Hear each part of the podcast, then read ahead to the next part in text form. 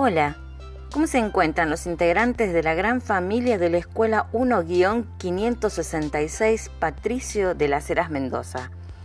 Quería contarles que comenzamos a caminar un proyecto nuevo que nos lleva por el sendero de la fantasía y la imaginación. ¿Cómo vamos a empezar a transitar este camino?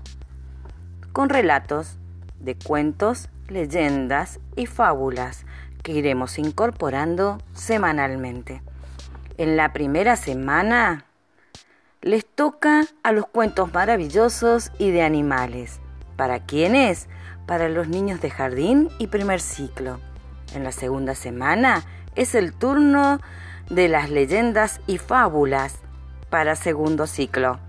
Y en la tercera semana, wow, cuentos de terror y policiales para el tercer ciclo.